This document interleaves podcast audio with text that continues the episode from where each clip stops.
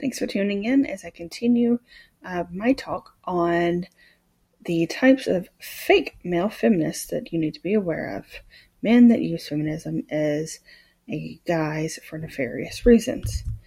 There is also the type of fake male feminist that will use gender equality to support abusive behavior, whether it's verbal or actual physical abuse.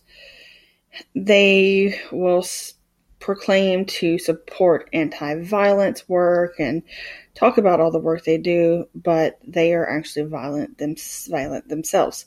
They will financially exploit you, use all of your money, live off of you, but then they want to throw it up in your face that you make more money than they do, so why do you need gender equality?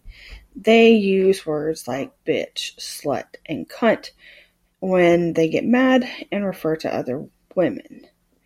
These are men who use double standards and hide behind feminism, but are actually violent and abusive. And yes, there are many kinds of abuse power, control, physical, verbal. If a man claims to be for equality but does any of these things, he's not a feminist.